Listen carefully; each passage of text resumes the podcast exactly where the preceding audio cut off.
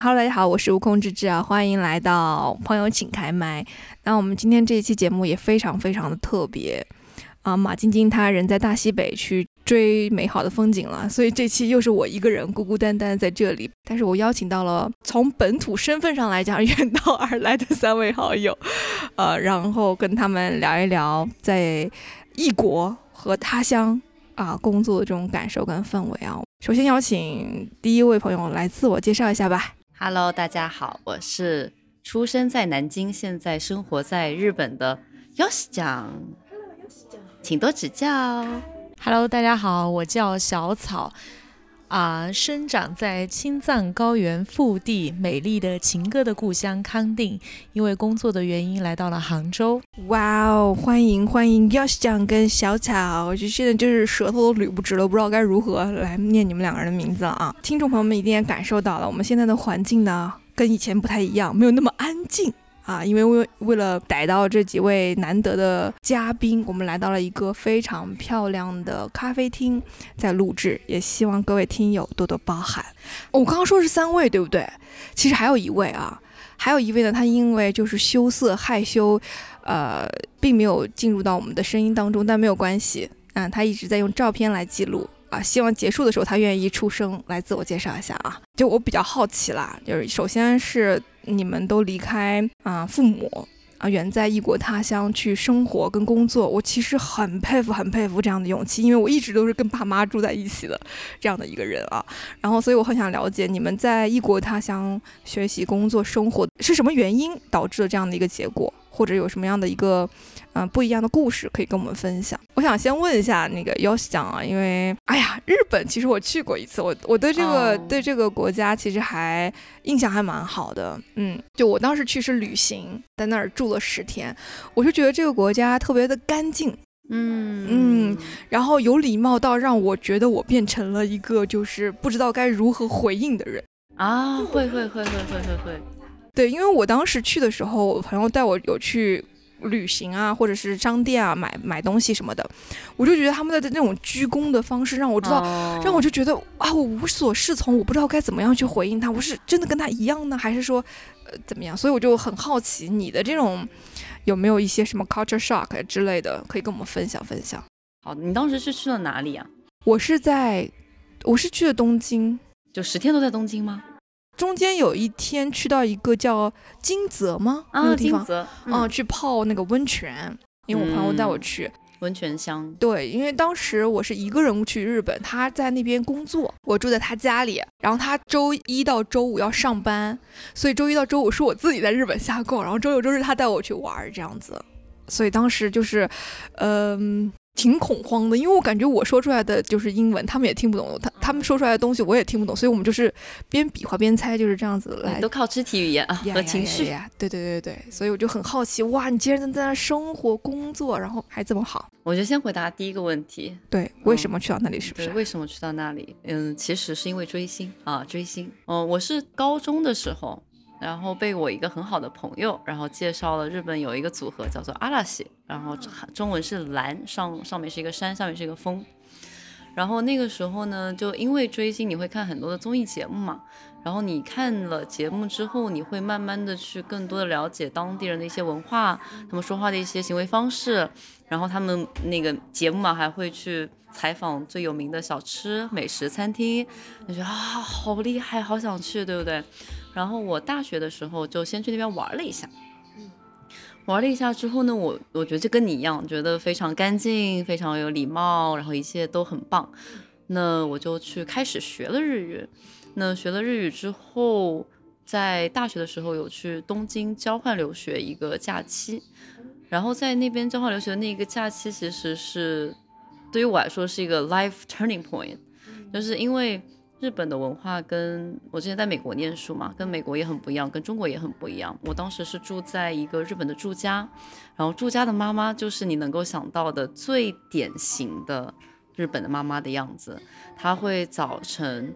五点半起床，把一家人的早饭全部弄好，然后哪怕休息天大家都休息，但因为我要上学，所以他仍然会早起做好我的早饭等我去吃。我每天下了下了课回家，我就会看到我的衣服脏衣服已经被洗得干干净净，跟商场一样叠得整整齐齐的放在那里，等我自己拿到我自己的房间。然后他又是一个非常很 open 的人，他很开放。我以前因为每天课程很紧，回家要有很多的 reading 和阅读要做，当时要修日本的社会学什么的。妈妈她不会说，她不会说英文，然后我查字典说日语。她就一直跟我聊，我跟她分享日本的人口组成，分享日本的地震对于日本人民的生活影响，我从书上学的东西，然后她会从她实际生活、她的成长经历跟我分享她看到的东西，然后在那一次哪怕只是一个一个多月的这样的一个这个体验当中，我突然觉得哦，其实我也很想过这样的生活，它很规律，它很自然。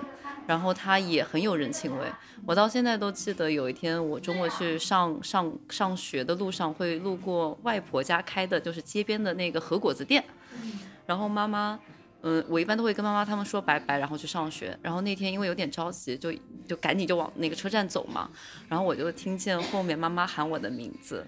然后我一回头，就是那种很日剧的感觉，阳光透过树树叶的斑驳洒在妈妈的身上，妈妈身上穿着围裙，然后站在大树下面挥手跟我说“伊德拉晒”，就是路上小心。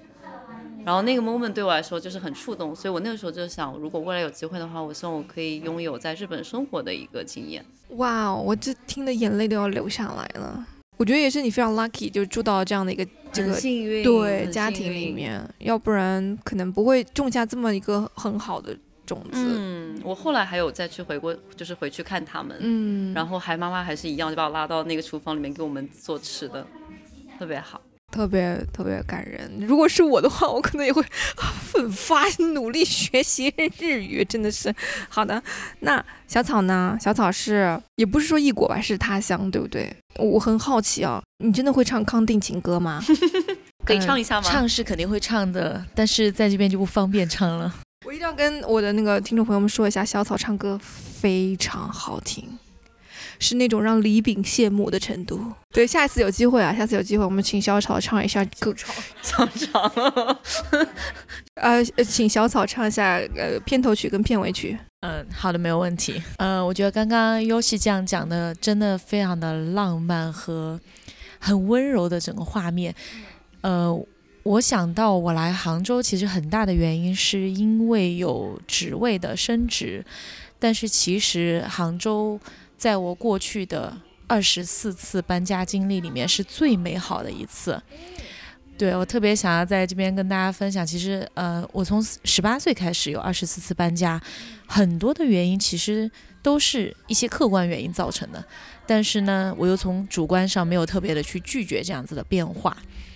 呃，我想跟大家分享特别酷的一次经历，它一点都不浪漫，但是。不仅不浪漫，甚至还非常非常的黑暗。就是我之所以叫小草，是因为我有在啊本科的时候学习草坪管理。我当时有半年的时间是在美国的一个高尔夫球场上工作，那个工作环境其实是非常非常恶劣的。当时跟我一起工作的其实不是美国的高嗯高级知识分子，可能很多都是美国的对于很多认知非常非常低的一些呃。普通的工人，那那个时候，甚至他们会问我的问题是：哎，你是怎么来到美国的？你们中国人都骑自行车吗？啊，就是在这样在这样的认知环境下，我工作了半年。那个时候，我住的地方距离高尔夫球场只有唯一的交通工具就是骑自行车。但那个时候，其实我根本不会骑自行车。那个时候呢，啊，我的那个 supervisor 就是那个球场的总监，他给了我一辆。啊，就是相当于是租给我一个山地自行车，其实那个山地自行车非常非常的高，我的脚去踩到那个踏板，甚至都非常非常艰难。在慢慢的、不断的摸索中，我我学会了骑车。有一天早上，球场要展开一个赛事，所以我需要四点钟就骑到球场，提前去进行把果岭还有球道的草坪进行一个修剪。那天就是在俄亥俄州下着大雪，我骑着那个自行车在非常颠簸崎岖的这个道路上，突然有一瞬间我就被一个石头给磕到了，然后整个人连自行车就栽到了旁边的雪地里面。然后那个画面，我是觉得到现在让我印象都非常非常深刻的。那在我离开那个球场的前一天，当时我的总监跟我说，需要我去把一片山上的落叶全部吹掉。所以当时我一个小小的身躯，背着四十斤重的一个鼓风机，然后戴着一个重重的隔音的一个耳罩，然后吹遍了整片山。在我离开那个球场的时候，我做了一件事情，我脱掉了当时我牛仔裤外面九美元买的那条千疮百孔的运动裤，因为它已经在我工作的这一段时间上面有无数的那个孔。因为你在剪那些树枝啊，包括去剪草或者跟机器的这摩擦的过程中，它有很多破洞嘛，所以当时我非常帅气的把那个运动裤往垃圾桶里面一扔，转身走开。但这一段经历对我来说非常非常的重要。为什么？本来说杭州。但提到了它呢，因为其实杭州对我来说已经是在我这么多次搬家和在不同的城市转换里面特别特别特别美好的一段经历。所以说，嗯，我还蛮我自己觉得蛮幸运的，在杭州虽然说是离开了父母，但是杭州也是一个有山有水，然后有寺庙的地方。对于我来自大山里面的一个孩子，然后我自己本人对于佛学也比较感兴趣，所以在杭州又有一群非常非常好的工作上的小伙伴。所以对于我来说是特别美好的一段人生旅程，棒啊！为什么你们两人讲的时候我都是眼含热泪呢？快哭一下，我的眼泪不值钱。好的，嗯，那我其实听完小草的这个故事，我大概能够感觉到为什么小草在工作上如此的坚毅了。我觉得我在。读书的过程当中都是很幸福的一件事儿，因为是哦，那你很 lucky。对，我在国外读书，我因为学油画嘛，我们每一天的生活就是画画而已。而且我当时记得特别清楚，嗯，那段时间我的教授他是波兰人，然后他是基督徒。嗯，然后呢，他就觉得哦，跟我很聊得来，就一直在绘画上去帮助我，然后就一直跟我讲，他说你可以把你的信仰放进画中，然后怎么怎么怎么样。所以我当时是觉得，嗯，我在他乡的那一段时间是非常非常美好的，以至于我现在就是只要有假期，我都很想说我要攒一攒我的假期，回到那个城市，然后再去看一看我的教授和我那那些。Church family 的人，但我很好奇，你不是学《本草纲目》的吗？《本草纲目》，我就想说，你学这个专业为什么会就是去做这种有一些技校培养出来的？我专门去做某一种工种的这种感觉。但是我觉得你你的你的学科不是对不对？我的学科全名叫做。中美联合办学高尔夫草坪管理项目，哇哦！也就是说，呃，这个项目它其实目标是想要在国内去培养出一些高尔夫行业的领军人物。所以说，作为一个高尔夫的 supervisor，你是需要掌握所有的技能的，包括去剪草。所以，相当于你需要从基基层做起来，你才能够去领导别人。高尔夫球场的 ASLP，OK，哇，好酷哦！但是当时也有很多同学想到是在啊球场工作，去选择去实验室。但是我觉得干哪一行，你就需要去体验他实际的工作情况是怎么样。所以我当时毅然决然的去了球场。嗯嗯，我觉得这个这个经历真的很重要。我觉得如果没有这次经历，你可能你的这个坚韧的性格不会长得这么那个茁壮哈。其实刚刚小草也有分享他在杭州的一些感受嘛。那我其实很好奇，就是尤其讲你在去日本之前。你一定是有做准备的嘛？就是你当时只是在那体验了一个月的生活，留学。对对对，你可能会把那一个月的生活的经历，加上你对于一些比如说综艺上的啊、日剧上的啊这些，都加载在你的想象当中。因为我是这样的，就比如说我会想象，哎呀，我要是去了哪个哪个哪个国家生活，我会怎么怎么样，怎么怎么怎么样嘛？那当你真的去到那里的时候，现实跟你的想象会有区别吗？那这些区别？有没有带给你一些非常有趣的故事？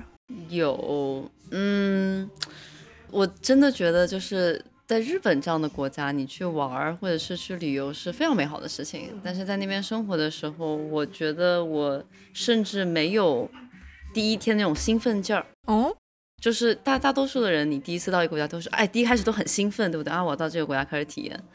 我觉得我从第一天开始就直接到了谷底。真的？为什么？因为，嗯，首先第一点，在国内，比如说从衣食住行开始说吧。首先住，对不对？我当时去日本的时候，我的行李都还在海运，然后我是先拿着我比较重要的行李先去的日本。然后要开始租房子的时候，首先第一个我是吃了闭门羹，我去中介，然后我想问他们，哎，在这个附近，比如说哪片哪片区的附近，然后我想大概多少多少万的房子，大概这个月租有没有房源？当那个时候日语还不是说的不是很流利嘛，当大家知道你是一个中国人之后，他拿 Google Translate 跟你跟你沟通，他也不直接拒绝你，但他一旦问出来你是中国人之后，即使我说我有我的公司帮我做担保，他就会告诉你，对不起，我们没有适合你的房源，就是直接是先拒绝你。这是一种歧视吗？还是说它是一种，它是一种偏见。偏见？嗯，当然，这个偏见也是有一些有迹可循啊，就是确实以前有一些不是很规范的，有一些历史在，一历历历史用问题在，所以他们对于外国人都很严很严，这是第一个。然后第二个是，嗯，终于有一个小哥愿意带我去看房子的时候，他带我看的所有的房子都是日本什么五六十年 的那种很老的房子。然后我打开那个门，你是没有办法想象到你在这里生活的样子的。就是我那个时候就在想，天呐，唯一一个小哥特别好，他愿意带我去看房子，然后他跟我说他手上就是这房子。我觉得天呐，那我现在要怎么办？就是就我住哪里？嗯，但是当然还好，这个后来有我们公司的支持啊，然后有比较靠谱的一些 vendor 有帮忙，然后有找到比较合适的房子。那再之后呢，住。你拎包入住是万万不能的，因为没有房子有家用电器，它甚至没有顶灯。就是我一开始不知道它没有顶灯嘛，它只有这种小的射灯，然后在浴室或者走廊有，但你房间是黑的。嗯，我需要经历一个人去宜家，尝试跟所有的工作人员尝试拿蹩脚的日语加一点点英文加肢体语言跟他们描述我要多大的床，要什么东西，然后呢？嗯，大概要多长时间寄到家里？所有东东西都订好了之后，我到家一个人开始装家具。在日本是这样的，因为因为日本人其实很很刻板，就是你买家具的时候，一般不都是国内都是直接帮你就装了，对不对？日本是你要付额外一笔钱。如果你不付额外那笔钱，你现场他们送到你家，你突然觉得哎呀东西好多，那你不然我还是付你那笔钱，你帮我搭一下好不好？他们会说不行，因为你没有提前付那笔钱，今天我们不会收你这笔钱，所以我们也不会帮你搭，就走了。哇，好日本。哦，就是这个这个是他们的规矩，所以呢，就相当于我一个人在那儿拼床拼到半夜，然后晚上的时候只有厕所和走廊有灯。嗯，然后就包括洗衣机要等一个月。然后一个月都去那个 Coin Coin Laundry，就是街边的 Coin Laundry，背着衣服去。然后平时你还正常上班。OK，就是在生活上你会发现有很多没有像国内这么便利的地方。然后它的很多所有的流程都是基于纸面书写、印章。嗯印章？印章是？就是在日本你需要有一个自己的章。哦。你的名字。哦，日剧里面那种。对，然后你去银行，就是那就是你盖的这个章才代表这是你。嗯。跟我手手手指这样子，手指这样根本不行，不行。而且而且那个章我当时还吃了亏，因为我我刻的是我的姓氏，用汉字刻的。结果他们说你的护照和你在日本的在留卡上是英文，所以这个章不能够被认可，你得重新去买一个刻英文。所以这一个章要多少钱啊？一个章不贵，呃，这个章就很有意思，便宜的话一千日元就可以买到一个章。但是在日本，很多比较有地位的这个商业人士，他们会去比较这个章的材质。哦，对对对对对，就跟这个中国的这个一样的，这个材质什么样的木头，什么样的石头，这个章可以到十几万日元。哇！然后包括放章的那个盒子，都可以卖很贵。嗯，所以在象征身份的一个东西，对象征身份的一个东西，像我就最便宜的那种，反正想用的时候用一下就好了，丢了还可以再买一个。对，但是你就发现那边的生活没有什么饿了么，没有淘宝，没有嗯滴滴后来有了，但很贵，嗯，没有像国内这样你在手机上点两下就可以完成的事情，所有的事情需要你亲力亲为，然后需要你去做很多的 paperwork，然后甚至于他们水电管理费给你记账单都是记纸质的。寄到家里去，然后你要记得绑自己的银行卡，然后第一个月还他绑银行卡要花一个月时间，你第一个月要自己每要拿着那个纸，要记得跑去便利便便利店交钱。然后我有一次因为忘记交钱，结果没有热水了，因为他把我暖气停掉了，然后我就跑健身房去洗了一天澡，然后第二天赶紧去补交钱。就是在生活上你会觉得哎，好像它是一个发达国家，但好像它又嗯没有那么发达，对，嗯，但是后来习惯了，你就会发现这就是他们的生活节奏，嗯，没有什么比较慢的节奏。对他们，他们的预期就是很慢。你生活习惯长，你就知道什么事情会花多长时间，所以你就对于你的 planning 的要求非常的高。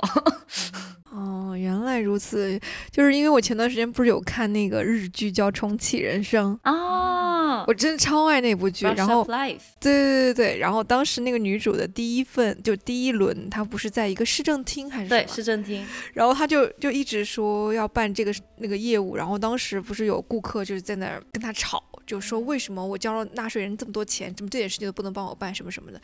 然后我就看那个女主就有一种就是很抱歉，但是我的确也。你也没有什么也没有做不做好，对不对？我没有办，就是没有任何的所谓的 solution 可以帮到你，就是我只能让你等。对的，在日本最常见的就是你跟他说那怎么办呢？他就只会跟你道歉，但是他他跟你去定位很多事情说的非常详细，并不是因为他真的关心你做哪里做的错，而是如果他不把一二三四五六都告诉你的话，就是他没有完成自己的工作。哦，但是出了问题之后，你说你有没有什么 solution，或者是基于除了这个你的这个规章制度之外，你怎么可以帮到我的时候，他就会说对不起，没有。蛮妙的，嗯，很妙，很妙，很不一样。我是想了解一下，如果你已经预知可以，就是有这样的事情要发生了嘛，那你自己有做什么样子的，比如说调整啊、改变啊，让你可以更快的去融入这个国家吗？有啊，就像刚刚讲的，就你你大概知道了他们对于很多事情的流程和，比如说你订个家具就是要一个月，我的沙发等了四个月，我搬了新家，地板上，我坐我搬了新家只能坐餐桌，然后我餐桌订了四把椅子，然后有两把是当天和桌子一起到的，然后有两把又等了一个月，就是这就是日本，每一个人都很习惯。我们有一个同事买辆新车，他交车日期是一年还是两年之后。然后他就交了钱，就安心的在等，就大家已经习惯了，就是这样的。所以对于我来说的话，第一个就是你自己心理预期的调整嘛，然后第二个就是你会更有计划性。可能我这周我已经知道我下个月几号要去剪头发，然后就是因为我跟我理发师都是提前一个月约好。嗯，然后包就是你你的你的日本人都喜欢用手账本去记记东西，对不对？我现在的那个手机的 calendar 就用的很溜，就是比如说每隔四周 repeat 重复一次，然后什么事情怎么怎么样，然后你的 off day 的话，如果是。周一到周五的平日休息的话，就你要去跑银行、跑区一所、跑这些地方，就因为这些是唯一你可以去干这些事情的时候。他对于你的计划性要求非常强。那你觉得，就是按照这样的计划性生活和你原来在中国这种比较随意的生活，你觉得现在我更享受计划性啊？嗯，我觉得，嗯，我能够在日本生活到现在第四年嘛，有一个很重要的原因就是我也很喜欢。规律性、稳定、稳定和规律，因为它是一个你能够看得见的东西，你你会可以通过你的很多的一些提前准备去避免掉很多你不需要的不确定，然后一些不明朗局面。所以对于我来说，我可以花更多的时间在我需要专注的事情上，剩下的事情你只要让它产生一个规律就可以了。嗯，反而很容易帮助你去享受生活，我觉得。安排好的话，这样想想也是哈，就是我觉得我们就拿我自己来说的话，我现在就是太多的不确定性。嗯，我是觉得有些时候我甚至，嗯，比如说我 off day 的时候，我都不知道我要做什么，可能没有办法很很有规律的养成一些习惯或者是时间。我觉得优西讲，优西讲，谢谢你记得我的名字。我觉得优西讲给了我一个很好的一个提醒，就是可能我需要自己给自己制定一些规律性，让自己能够养成一些很好的这种时间管理啊，跟生活管理的 plan。我觉得嗯，挺好的，是一个很好的这样契机。那那小草呢？小草，你对你的这个就是比如说在他乡生活上和原来的这种呃生活有没有什么一些变化？我觉得刚刚还蛮受优西这样启发的，因为他其实刚刚讲到的很多的，我觉得都是我最近正在锻炼的计划与协调这个能力。啊，我因为我其实不是一个特别有计划的人。我刚来杭州的时候，啊，做了一件非常非常有趣的事情，因为公司支持我了一段休假时间，所以我在正式工作前十五天。我就来到了杭州。我每天会随便搭乘一辆公共交通，看到哪个地方风景好，我就会下车，然后再走几步，然后觉得有点累，我又会上另外一趟车。然后感觉好像也不会把我带出城，因为杭州还蛮小的，就这样走来走去，走来走去，我就好像已经去过很多杭州本地的同事，我后来了解到他们都没有去过的地方。对，对，就是我坐在旁边的这一位，就他有 对这位宅女，杭州本地人。对，好多地方我就感觉在这个过程中去探索到了很多新鲜的东西。那如果说它跟我之前生活的城市最大的区别是什么？我觉得一个很小的插曲，就是在成都的有一位同事来杭州找我玩，晚上呢我们就散步在南山路，就那个 moment 我觉得特别的舒服，然后是在一个夏日的傍晚，我就问他说，其实你看我在杭州跟成都好像也没有什么区别，对不对？你觉得走在这个西湖边和走在啊成都的府南河？说懂吗？对，我想一想，对我有点忘了。府南河，对，府南河，对，李炳对吧？府南河边，我说好像也大差不差，对不对？这个时候他说不对，虽然此情此景看起来很相似，但是你闻，杭州是花香，是西湖边飘来的这种水草，或者是伴着鱼的这种腥味，但是如果是成都。你闻到的一定是烟火气，你闻到的是烧烤摊，你听到的是周围的刚刚喝醉的三三四四的朋友正从一个酒馆走出来，这种街头打闹的那种感觉是完全不一样的。他那一瞬间，我突然意识到，对的，好像这就是这两个城市特别不一样的地方。我刚到杭州的时候，每天早上天亮的好早，八月份就到杭州，早上感觉五六点钟。就已经有很多人头攒动在窗外了，然后早上八点钟就会收到快递小哥的电话通知你去取快递，这是在成都不可能发生的事情，因为我觉得那个时间快递小哥也在睡觉。对，成都的快递几点钟开始？对，所以我觉得来到杭州特别不一样的，你会发现，行行都在卷啊，都很卷。然后大家都起得很早，大家都很努力的工作，这也是为什么可能在杭州，我觉得找一家美食是一件特别难的事情。可能大家把很多的精力都放在了工作上面，认真的工作上面，不像成都人。但这样说也不对，可能有点以偏概全啊。至至少我身边的成都人，吃了上顿就在想下一顿吃什么。大家似乎把所有的精力都投资在怎么样去做好一顿饭。但我觉得这也是一种匠人精神，是是，就是特别是在成都，你会发现家里面的爸爸们。都穿着红色，都是穿着红色的围裙，对，特别想要为家人打造一顿非常好吃的饭菜，可能随时随地都在学习。像我家里面有一些叔叔，他们去了一家餐馆，如果去到餐馆发现这道菜特别好吃，他们是一定会进后厨去请教、去观摩，看看他用了些什么样的酱，他炒的顺序是什么的。但我觉得这个画面在杭州就很少见得到。是，但是我觉得杭州又又有让我觉得很舒服的一个点，就是我刚刚提到的，周末的时候其实可以跟三三四四的朋友一起。出去喝茶，然后。你很难想象到，在一个城市坐几路公交车，你就突然进入到了一个景区。嗯，比方说之前有跟李炳同学，我们在龙井山，就在一个玻璃房子，在那种茶园中间，然后吃一点小吃，喝一点茶，然后就聊一下午的天。这种感觉，我觉得在成都是很难找到的。你可能需要驱车往外开一公里、两公里，才能够找到一个世外桃源一样的地方。所以我还非常非常 enjoy 在杭州的生活，还有感觉听了也会有很多人想要来搬来杭州哎。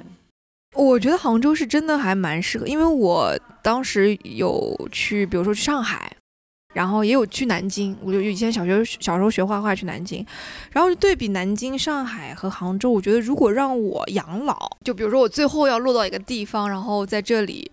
可能会选择杭州，因为我觉得它第一个是真的，就像小草说的，它不快不慢，该卷的时候就年轻人卷嘛，该卷的卷，但是老年人也有他自己的生活，就比如说游西湖，然后在西湖上跳一些就是有有的没的那种，就是老年就是广场舞嘛？对 对，那种舞哇，就是然后这样跳，然后去去到一个地方就会可以喝茶，坐公交就能到一个地方可以去喝茶，然后就像我们现在，对吧？打个车十几分钟，你就可以从市区到一个。一个茶社，然后就开始聊天。我觉得这个的确是杭州非常非常独特的一点。但小草刚刚说的这种美食荒漠，也是杭州的一个 令人难以就是释怀嘛？对，真的，我我比如说我朋友来杭州，他就说，哎呀，悟空芝芝，快带我去吃一些什么杭州特色。我说杭州特色，吃尾观。对，然后我就想说，酒家。哎，今天刚刚呃，尤其讲刚刚经历过的，我在思考，然后我就想说，好难找。真的很难找，因为有些时候我自己对他的这种美食的评鉴或者什么，你如果去上一些呃，比如类似于大众点评啊，或者是一些美食的这样网站，你也发现它评分不高。就嗯，然后你去问周边的同事，同事都给你推荐的都是湘菜，就是那种什么，哎，你去带他们吃新乡会啊，哎，你去带他们吃什么韩国料理啊，什么旁边有个泰式料理还不错。我想说，哇，很难找到说，比如说杭杭州菜是或者是杭州独有的。西湖醋鱼、龙井虾仁、西湖牛肉羹。呃，我觉得可能我们如果去到更贵的地方，一定可以吃到好吃的。但我之前在杭州待了三年，我倒对于美食没有什么印象，但我当时也很认真的想过在杭州养老。是不是？嗯，真的很适合，就是它呃风景啊，或或者这种感觉，就很带给你非常惬意的感觉。嗯，跟成都的确不一样。我上次去成都的时候，我真的觉得难怪成都有这么多 rapper。就我去了半夜门口，你知道吗？就是各种滑板少年在路边，然后或者是有那种就是酒吧你在里面哇在唱 rap，你知道吗？说哇哦，不愧是就是出这么多 rapper 的地方，因为大家夜生活都非常的丰富。但是你在成你在杭州，你就会发现，在或者是在市区啊什么，到九点十点的时候，你就会觉得大街上特别安静，就没有那么多喧闹的。我前几天回成都，凌晨一点钟去吃烧烤。你们知道有四个小姐妹在旁边干嘛吗？摇骰子，在烧烤店。摇骰子，我都惊呆了。我已经很久没有看到过这样的画面了。哦，但我在日本就会很明显的想念国内的烟火气。就你在杭州，虽然它可能也我估计有吵的地方吧，但我记得以前在杭州上班的时候，晚上大家点个夜宵，吃个炒粉干什么的，就是你你会觉得它是一个生活，嗯。然后在日本的话就好安静啊，晚上。除非你去游客区，或者你走进当地的居酒屋，那居酒屋里面是吵的。可是你在马路上走的时候，有的时候下晚班嘛，我在京都上班回大阪的路上就觉得，哇，就就是有一点孤单的那种感觉，没有市井的那种人情味。按照你刚刚描述的，然后他很有秩序，他可能到点儿就必须关门下班了。对就对，然后回家，我我不知道，可能日本的家庭生活会不会比较丰富一点？日本的家庭生活也不丰富，但是嗯日本的居酒屋文化很丰富，就是大家都去居酒屋喝酒，喝了之后就跟平时白天完全不是一个样子，嗯，就释放自己的天性了嘛。然后大家都喝得醉醺醺回家。然后像在大阪的话，在闹市区，你还能看到有人在路边睡一夜，第二天上午在地铁中回家。那他们不是都是穿西装打领带对啊，上班的吗？对啊，对啊，对啊，然后就穿着西装打领带，领带歪在一边倒在地上啊。我有时候回家还会在车站遇到就是迎面就是走不稳的人，我都要吓一下，赶紧就是让他过去。但是这就是他们的释放的方式，嗯，有因为有可能呃白天社畜压力太大，压力太大，晚上要释放一下哦。但是妈妈都是带小朋友在家。哦，蜡笔小新的爸爸非常性讲，好像他蜡笔小新的爸爸是什么？呃，最想嫁的男人排名第一。对，他在日本是好男人第一名。我我有很多同事跟我讲说，他的就是人生的 hero，就是他生他内心当中的第一名的爸爸，就是蜡笔小新的爸爸。哇哦，影响还是蛮大的。嗯，其实我我我当时我我也很喜欢看日本动漫，啊、就是嗯，最近在看什么？鬼《鬼灭之刃》，耶我把漫画看完了，但是就是由于就是国区的原因不一样一定也，在看。李炳他真是天时地利人和，他可以在日本看，我竟然只能就是好的。他在日本也用 也也也用那个盗版的小网站，在网上看有中文字幕的。哦哦，对我有的时候会在他们的动漫的里面能够感觉到呃勇气、热血的这种力量，会在他他会他们会画在动漫里，嗯然后影响很多人。嗯，我觉得超级，就是包括《灌篮高手》，前段时间大火的《灌篮高手》，就童是年童年。对它可以影响二十年、三十年。我觉得这个就是很难有这种所谓的漫画，就其他国家的漫画能够超越日本漫画的。我觉得这也是很能够让我对这个国家有不一样的改变，就通过看他们的漫画，嗯，有这种改变的。日本确实在文化输出这一方面，我觉得在当时的那个时代啊，做的还是很好的。现在我感觉有一点慢慢慢慢不大行。阿拉西，我是通过你才知道有这个组合的，然后我真的，然后我当时还去搜了那个阿拉西的成员，后来他们好像没有在一起，但他们都在演戏嘛。对，有一个人演了一个虾饺，虾饺，虾饺，对，就那个社长，对，他也是 ono sadashi，嗨，嗨嗨，对，然后我当时就。就就我当时看到，就是一直有人喊他虾饺虾饺虾饺，我想说这这是这是有想喜欢的组合里边的那个，然后但是看完整部剧，我觉得他哇魅力好可爱，对不对？可爱，对对对，真的是，嗯，有两把刷子在里面。他是一个很好的艺术家，他办了很多的展，然后他的展里面有他的很多雕刻作品，捏泥小泥人画画，然后他当时在办展的时候，我还专门去看了他的展，真的艺术家的视角看世界是不一样的。小草是在在几个城市工作过？几个城市？我工作其实就只工作了两个城市，成都和杭州。呃，成都和杭州。那你为什么会搬那么多次家？嗯，就是我刚刚说的第一个专业嘛，就是我本科的那个专业，它是我在国内的学校上，然后国外的学校上，然后中间还去了北京林业大学啊，所以说就是换了很多国家和城市。研究生的时候又去了英国嘛。OK，然后中间有一些搬家的理由是非常离谱的，比方说在英国的时候，当时啊学校的那个宿舍到期了，但是我还差两个月回国，我就搬到城里面的一个公寓去住。白天呢，看到我隔壁的那个黑人小伙挺正常的，但一到晚上的两三点钟，他就会大笑的打视频电话跟他的女朋友，然后聊些七七八八不能播出来的东西。哦，然后我又联系房东，又换地方，所以会有一些客观的条件。但是因为我为什么会记这个数字且记得这么清楚呢？还蛮有趣的，就是呃，我们家里面有一个风水大师，他大概是在我出生之后就跟我爸妈讲，这个女孩子以后会去很多地方，她不定性的，她不会待在一个地方待很长时间。那我父母也之前有跟我讲过这个事情。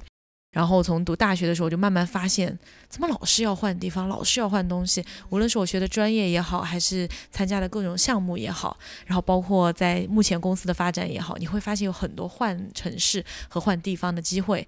所以我就想要去记录一下，就是我这辈子我所有的 experience 里面，到底会让我去到多少个地方，搬多少次家，有多少不一样的经历。嗯，那你的这一些这么多的变化，都是你自己选择的变化吗？比如说你的专业，你想要做的事情，然后你主动想要去往这方面发展，或者是换一个地方去深造这样子。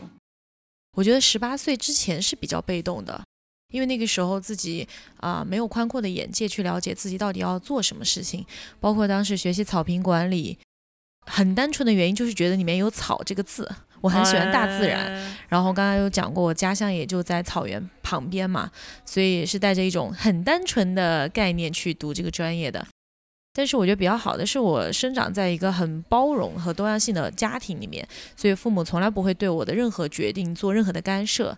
所以说，基本上是我读大学之后做的所有的决定，包括去美国去球场，然后研究生的时候读的专业，然后去英国，这些全部都是我一个人做的决定。去哪家公司工作，要去哪个城市工作，我父母永远都是让我照顾好自己的身体，就其他没有任何的预期在我身上。嗯，好棒哦。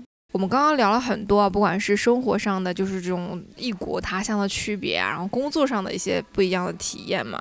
那其实我想问一下二位，就是有些时候，可能包括我，也有可能一些听友们，他们在看到机会的时候，就不知道该如何把握，或者是我要做哪些。准备，比如说，哎，我机会来了，我可以很好的抓住它。就像我现在也是很疑惑，就我在碰到每一次机会的时候，我都想说，好，我接，我接，好，我干，我好干。然后可突然说可以做不可，好好好，我做，我做，我做。但是到后面就是我就会到达一个。瓶颈期或者是一个没有前进的那种那种状态的时候，我就不知道该怎么办了，我不知道该是否还要坚持下去啊，或者是怎么样。所以我觉得你们有很好的这样的一个不断变化的机会，且都被把握住了。就你们会有什么样的一些 秘诀吗？快点告诉我！说这句话的时候这么的咬牙切齿，快把秘诀告诉我！我觉得刚刚小草说的很好啊，就是他有他的选择。但是你很多时候你做选择的时候，其实你没有那么多的权衡利弊。嗯，很多事情它更多就是你想到就去做了，但你也不知道它成功会是什么样子，你也不知道你会不会成功，甚至你也不知道面对你的是什么。就像我当时去日本的时候，我就是一心奔着我希望有一个不一样经历，对不对？之前在美国回到中国，那我接下来还想再去一个地方，我还想再去经历一些东西，就很单纯。但我也没有预判到会有那些困难，但我也反过来，我也没有想到，当你克服那些困难之后，你带来的成功和收获会是让你能够成百倍、千倍的开心。那在这个过程当中，所有的意义都是自己赋予的。你的这段经历，你在这段经历当中学到的东西，然后你的失败，你在失败当中你体验那些很心酸的过程，那这些它不能够提前预判。我觉得就是。你永远只有在你真的不断去回顾的时候，你才能自己在当中找到很多的线。就像我到现在，我想我们妈妈小时候送我学十年的芭蕾，现在没有人能看得出来我小时候学过芭蕾。你学过芭蕾？对，我学过十年，我学到了业余的最高级。你现在给我垫个脚看一下。啊，现在不用了，谢谢，太晚了。嗯，但是我我小时候觉得它对我没有用处，我我想我想象不到我未来当中它会它会在我人生中扮演什么，所以我才决定我要放弃。啊，我想做些别的，但我反过来想的时候，包括我后来去美国念书，然后我去跟很多人的沟通当中，我才发现那十年当中，可能对我来说最重要的是，我学会的是自律，我学会的是一个标准，我学会的是欣赏美，拥有欣赏美的眼睛，即使我可能跳的并不是那么好，对吗？我可能是在每一年的夏天，在舞房挥洒汗水了之后，我到现在都很享受。出汗的过程，我很享受去运动，我很享受，我甚至最近开始学 hip hop 了，你知道吗？哦，就是我在觉得说，哦，那可能它也是我当中当时做的一个，甚至不是我自己的选择，但是当我现在回顾的时候，我会觉得我仍然享受那个过程。哎，那你现在跳一个快一下，哎，你好烦，为什么一定要跳舞？在结束了之后，对，反正听众朋友也看不见，好吗？真的是不要再 Q 了。好的。对，所以包括去日本到现在，我最开始两年，甚至于在疫情那三年回不来的时候，我真的觉得说天哪，我怎么会做这样的决定？或者是哎呀，我一个人跑到这边来，可能我也没有想到有疫情，本来还以为离离离家很近，可以经常回家看看。结果到后来，连视频电话都变得很奢侈的那个过程，那反过来，我现在就觉得，那它更好的帮助我自己去认识我自己，去跟自己相处，去思考我喜欢什么，我不喜欢什么，我其实真正擅长的是什么。嗯，在脱摆脱了我最熟悉的环境当中，我还能做些什么？所以这个我觉得它的意义远大于你要去纠结于你到底要做什么样的选择，你要去抓住什么样的机会，你就做做就好了。我觉得在做了之后，你只要自己记得去回顾一下，你就能够想到可能跟你的人生、跟你想要的生活、跟你自己更紧密的、更好的答案。嗯，对，真的，就是我今天还在跟优喜讲，你再说一遍，优优来说三遍，一二三，优喜讲，优喜讲，优喜讲啊！对我今天还在跟优喜讲、李炳还有小草说，我说。看到 Steve Jobs 那句话嘛，我就说你没有办法预知点滴事件之间的联系，你只能在事后把它们串联起来。我看到这句话的时候，我真的鸡皮疙瘩起来。Connecting dots。对，就是你在坚持一件事情的时候是很盲目的，但是当你把这些东西连在一起的时候，你会你会鸡皮疙瘩起一身上，说天哪，这就是上帝为我铺的路哎，你就会很感恩很感动，就是这一路下来你所有的坚持，所有的失败，然后带给你所有的这种苦辣酸甜，然后到后面就会结出那样的一颗非常甜的果实。我觉得这个是可能就是人生当中非常美妙和奇妙的这种旅程。嗯，那我其实邀请你们来做这场播客，也是因为我觉得。呃，你们一定会经历跟我不一样的这些 connect dots，然后我觉得你当你们把它分享出来的时候，一定会有人跟你们产生一些共振跟共鸣，然后，嗯，会在他现在所想要放弃的事情上更好的坚持下去。我希望是带给不管是听众也好，带给我自己也好，是这样的一种坚持跟激励的一把鸡血，鸡血，对，是动力，对对对，一把动力，对，嗯，然后也很感谢呃三位，哎，隐形嘉宾，你真的一句话都不要不要讲吗？李炳，快点，你就你就做一下自我介绍都不愿意吗？好的，那我觉得我们花了一个小时的时间啊，耽误大家休息了，对不起。是我们的荣幸。没有没有，然后我想说，就是很感谢三位能够参与到朋友请开麦。